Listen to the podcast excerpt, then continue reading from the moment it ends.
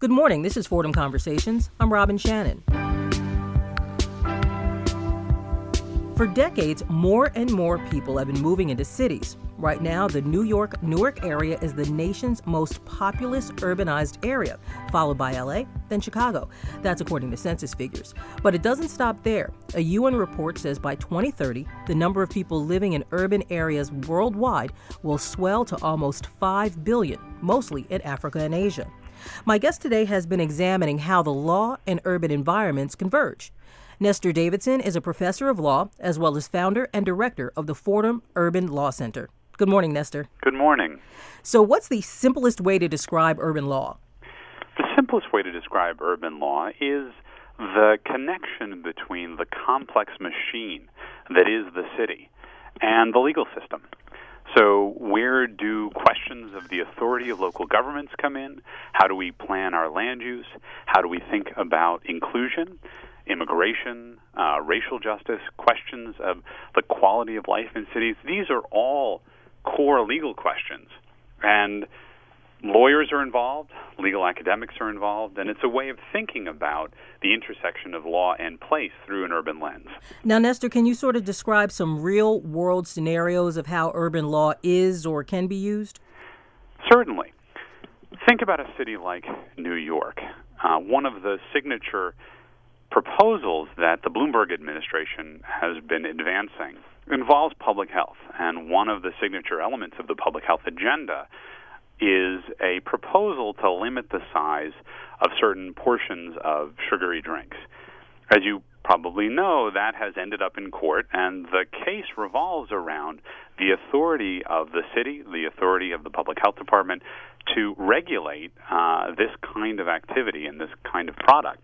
When a city like New York is trying to act for the welfare of the people who live in the city, there are many ways in which the city has limits on what they can do, and many things that give the city authority and power and latitude to do what the city wants to do.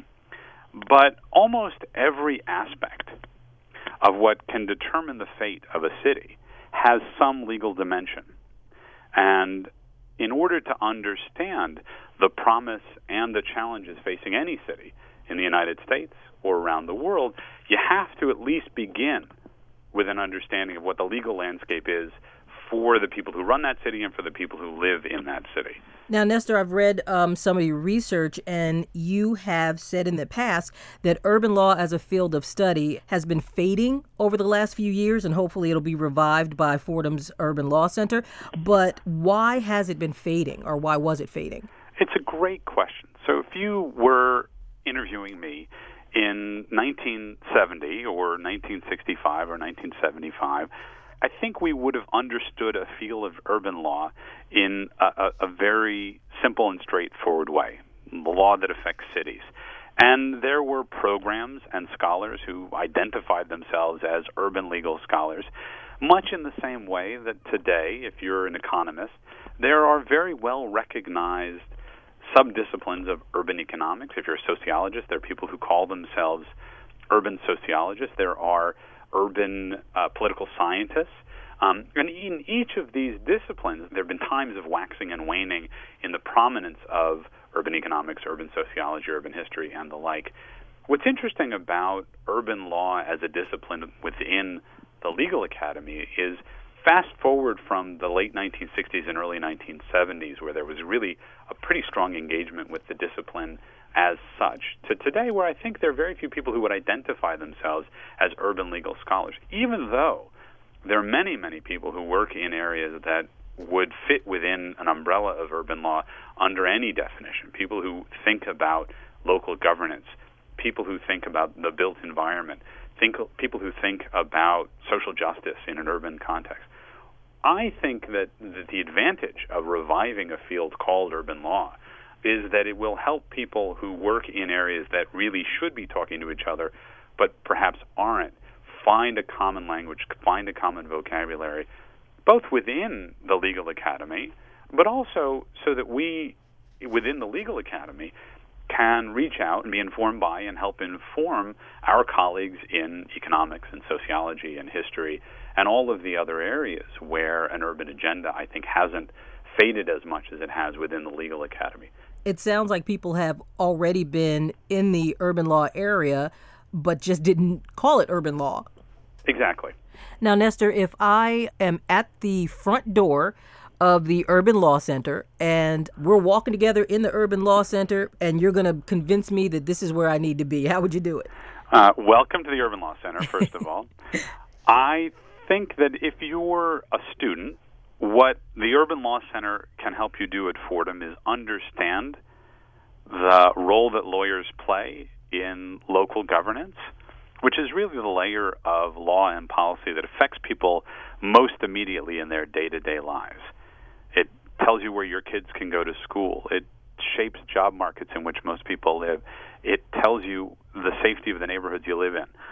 And I think getting students to understand that is actually very important. And I think the Urban Law Center is already helping students make connections, both in terms of their thinking and in terms of their career prospects, to the ways in which lawyers shape the local context. The Urban Law Center can help you understand where law fits into the areas that you're interested in. So we run programs. Um, this is only our second year, but we're involved in an, already a number of conferences where we're convening leading scholars on a range of interesting topics. This spring, for example, we're hosting, co-hosting a two-day conference about technology transforming urban governance and where law fits into that. And so that's a great example of where technologists, local government officials, advocates can come together and will come together for two days at Fordham Law School and engage in a very sophisticated conversation about what are the regulatory constraints that are holding back technological change? What are the concerns that the legal system needs to pay attention to in terms of information security and privacy and other concerns? And how do we navigate this very brave and very new world that cities are confronting again in the United States and around the world? Uh, how many conferences have you had so far? Uh, we began last fall, about a year ago now, with a conference on the legal legacy of the Bloomberg administration. We've been involved since then in uh, at least half a dozen conferences. We have four or five going this year. Um, the programming uh, is very vibrant. We've been able to find great partners, uh, both at Fordham and at other universities. Um, and the platform, I think, is already proving itself to be engaging one and one that people are wanting to be a part of. Can you share maybe a list of the topics of the conferences and, and maybe what came from them?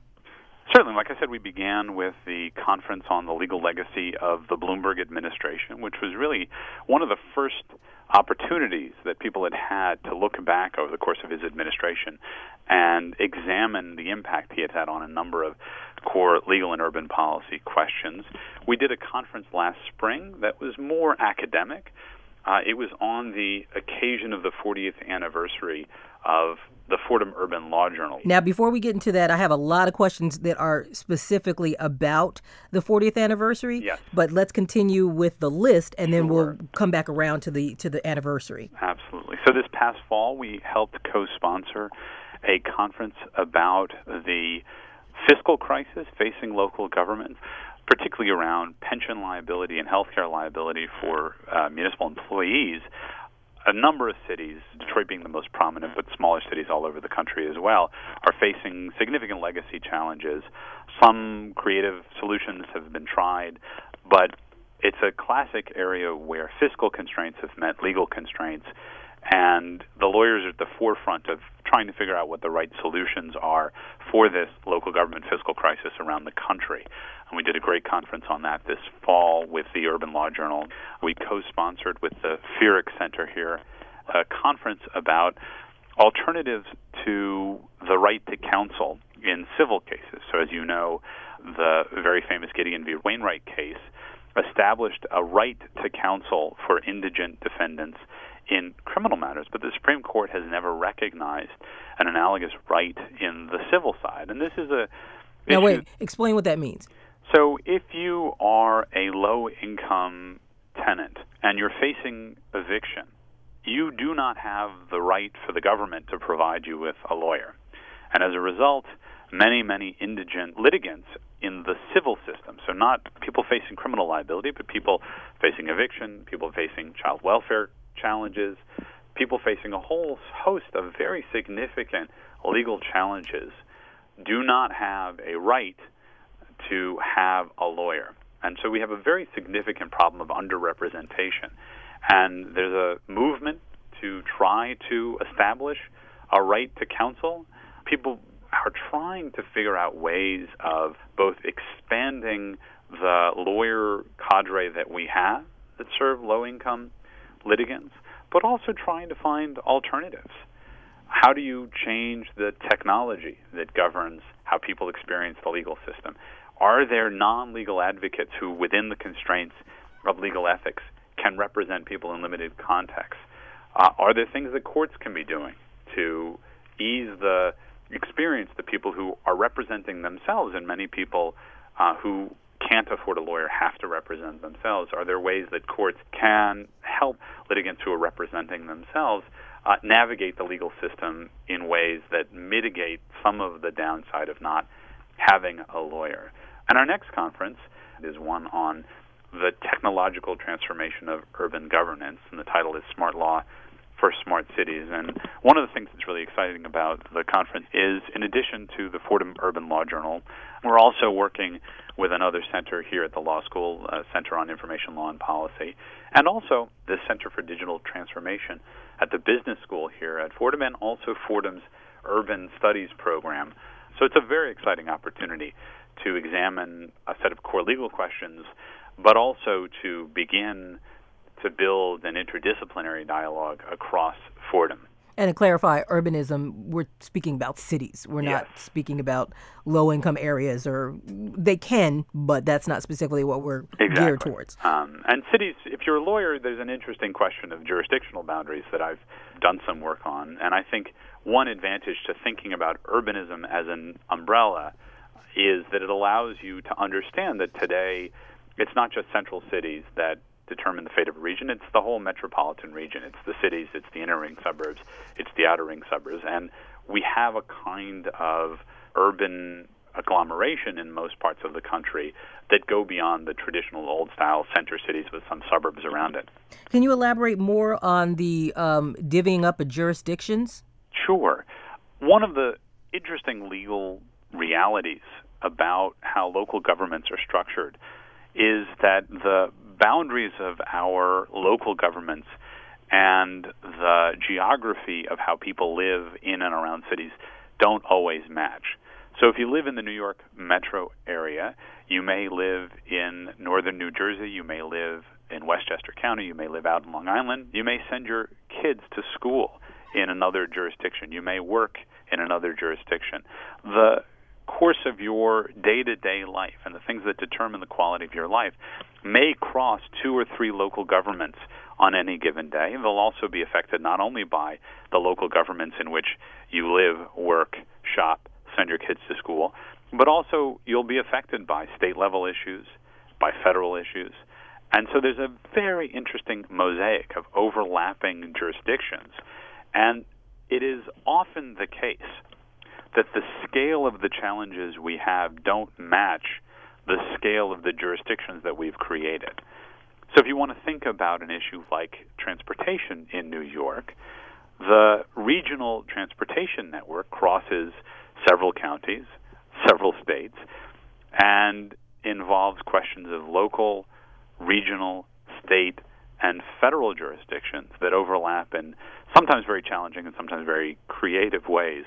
Um, and for lawyers involved in any area of urban policy, having an understanding of both the landscape of this jurisdictional diversity and how to work within and be creative about that diversity is a very important challenge and a very uh, interesting set of problems to work on. I'm Robin Shannon on 90.7 WFUV. This morning on Fordham Conversations, I'm talking with Fordham Law professor Nestor Davidson, who's the founder and director of the Fordham Urban Law Center. We're discussing the legal questions that arise as cities begin to grow. Now, I promise to circle back around to the 40th anniversary of the Fordham Urban Law Journal. Absolutely. Uh, so, uh, for the anniversary, you got a group of scholars together, as you said, to reflect on the journal's legacy. Yes. So, what was the journal like when it began, and how has the process sort of changed?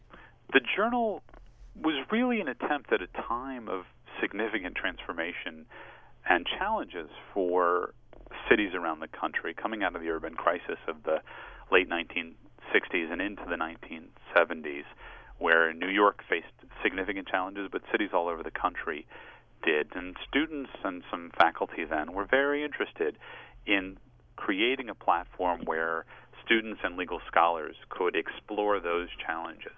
And the idea of the symposium was to survey the primary topics that defined the field in that first year, 1972, 1973, and then reflect on where those topics had gone. So the core topics that well, we, I don't want to get to, to the core topics yet because I'm going to go through those individually. Okay, great. Because I thought they were pretty interesting. Yeah. Um, but I do want to uh, better understand what did you hope overall to accomplish with this? So we hope to accomplish, I think, three things. One, just to recognize and celebrate four decades of the achievements of the journal. Uh, there are only two journals in the country that focus on urban law. The second was to really track where the fields that had been identified as urban law 40 years ago had developed and where those fields are moving today and into the near future. And then the third and perhaps most ambitious goal of the symposium was really to advance that conversation about the nature of the field of urban law. Where did the field go?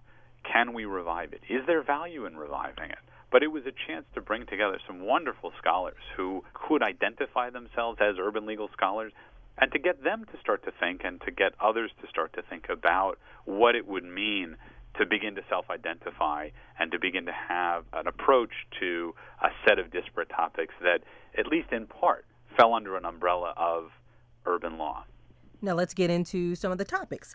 One of the essays was called, I believe, The Rebirth of the Neighborhood, and it sort of looked at the revival of cities across some parts of the country. So tell me more about the essay itself and how does it relate to urban law? So this is an essay by a wonderful professor at Georgetown, Peter Byrne. What Professor Byrne was focused on is a phenomenon, and it very much ties to the decline and I think the potential future rise of urban law as a field, that for many years, really beginning in the late 60s and into the 70s and 80s, cities were seen as a location that was problematic.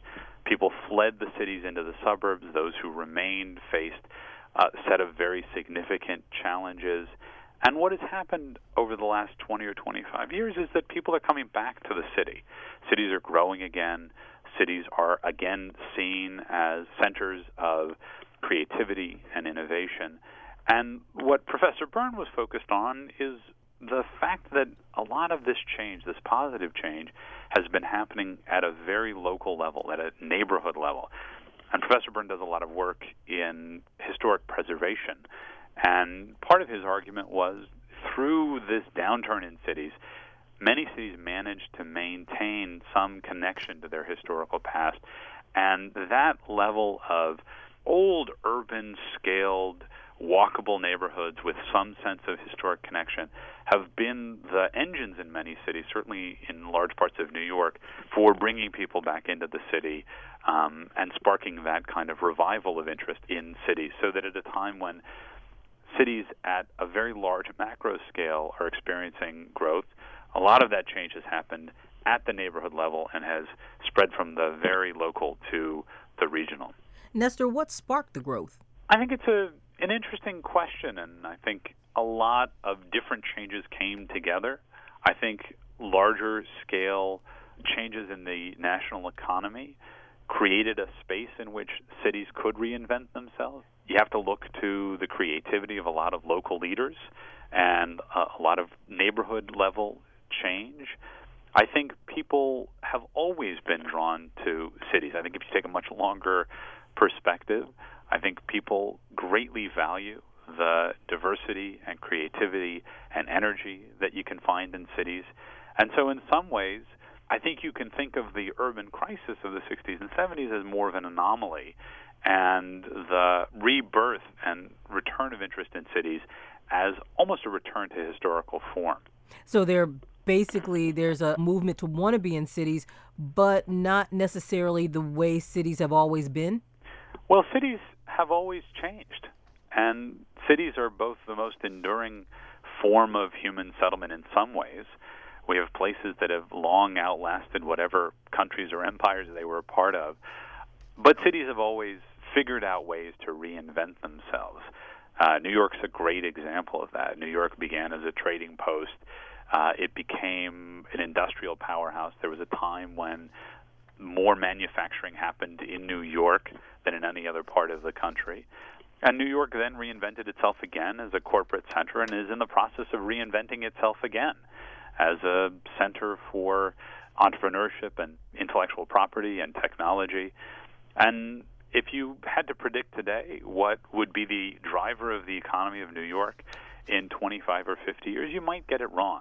And I think if you'd looked back at any period of New York history over the last two or three hundred years, you might not have predicted what the next transformation would have been.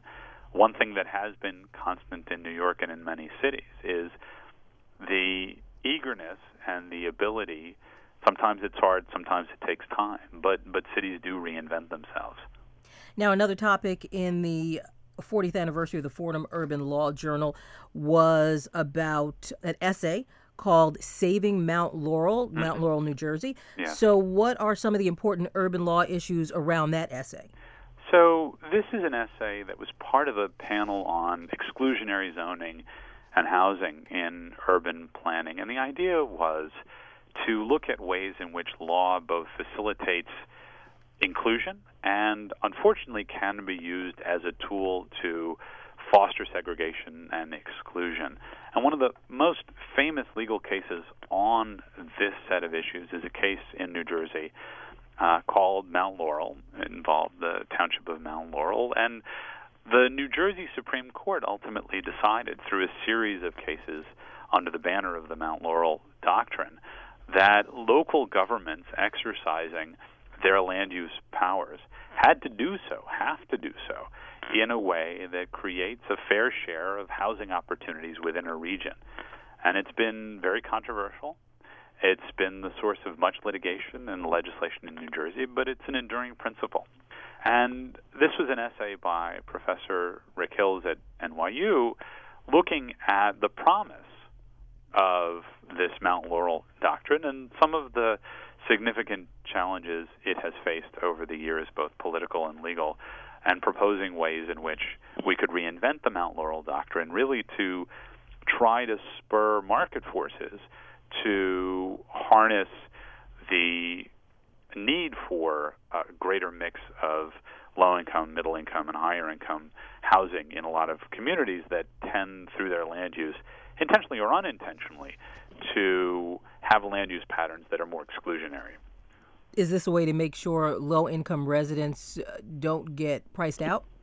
It is one tool that we could use. And I think one of the interesting things about the argument the essay makes is that it makes the case for what is essentially a deregulatory approach to creating the conditions in which low income residents might be able to move into a broader range of communities. And the idea is that the market should produce more affordable housing than it does. And it's really, in some places at least, an artificial legal constraint on what market forces would produce.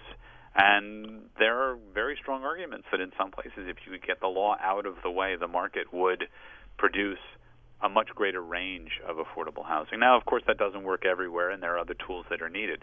But certainly, it's an intriguing thought that without a local government necessarily investing another dime, by changing the conditions in which the private market can operate, they may be able to foster greater diversity and integration. Let's move to the essay called Whither Workforce Housing and mm-hmm. its Relationship to Urban Law. So tell me about that essay. And I know housing happens to be um, an area that you're very familiar with. Absolutely. My background is in affordable housing, both at the federal and local level. Workforce housing is a very interesting idea that tries to target a certain segment of the range of people who might be eligible for affordable housing. So you can think of a spectrum from people who are homeless, who may need a certain kind of service enriched housing as the first step to move towards permanent housing. You can think of a number of programs we have at much higher income scales that, for example, give very generous tax incentives. You're allowed to write off uh, your property taxes and the interest on mortgage uh, debt. And in between the high end and the homeless who are facing the greatest challenges, there are a whole range of programs that target various levels of low income potential tenants or residents or owners. Workforce housing says companies need employees. And there are a number of communities around the country where the cost of housing makes that workforce availability very challenging. And so there's a very nice confluence of interests where companies want to support affordable housing. People who want to work need that housing in communities. You don't want to have to commute. And so it's a way of harnessing that confluence of interests to create a set of programs that are supported by industry that can target uh, particularly a working segment of the spectrum of people who might qualify for affordable housing. Now, Nestor, when all these scholars were together and they yes. were reflecting on the journal's legacy, did, did anything in particular surprise you or just kind of took your breath away? I was pleasantly surprised by the way in which people who work in their own little silos, the excitement that was generated in people talking across their own silos. And it did prove, I think, that there is value in this kind of place based, cross disciplinary approach that we're trying to foster. So, people who think about public health issues, we're talking to people who think about exclusionary zoning, we're talking to people who think about environmental law. And that was very exciting. It was very exciting to see the conversation develop over the course of the day, and very exciting to see that this is a kind of approach that actually makes sense and that actually gets people talking in a very creative way uh, and creates insights that you might not get if you're just within your own subdiscipline. I want to circle back. Uh, earlier, we talked about Michael Bloomberg's move to cap the size of sugary drinks sold in. New York City. And in your research, you said you were surprised, actually, in your writing, you said that you were surprised that the state's court struck down the cap. Why is that? One of the interesting things about the way courts approach local government institutions is that they don't always give as much deference as federal courts, for example, give to federal administrative agencies, which is not to say that federal courts rubber stamp the work of federal agencies by any means. But there's also a set of doctrines that say if you're an agency and you have looked at the science and you've reached a reasonable application of that science in fulfilling your obligation to regulate in a given area. We as a court may not agree with it. We may think that there are different ways that you could approach solving these problems, but within a fairly broad range of rationality, courts, at least at the federal level, tend to give expert agencies some latitude to work within their area of expertise. And one of the challenges has been that level of deference to expertise hasn't been as strong as I think it could be. So, Nestor, it's 40 years in the future. Where would you like to see the Fordham Law Center be at? So, 40 years from now, I think if we have been able to sustain a, a sustained conversation about the intersection between law and cities, if we've been able to shed light on a set of important, challenging urban policy questions, if we've been able to train lawyers to be involved in the life of cities, I think that would be a phenomenal success. And all the awards you get from doing that, right?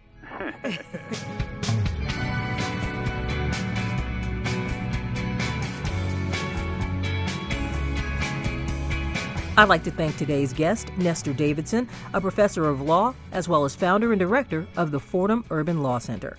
I'd also like to thank my producer, Alan Canlick. This has been Fordham Conversations on 90.7 WFUV. You can hear Fordham Conversations every Saturday at 7 a.m. You can also friend us on Facebook, follow us on Twitter, and catch up on past shows with our weekly podcast. Stay right there. George Bodarky and Cityscape are next. For Fordham Conversations, I'm Robin Shannon. Everyone knows the shines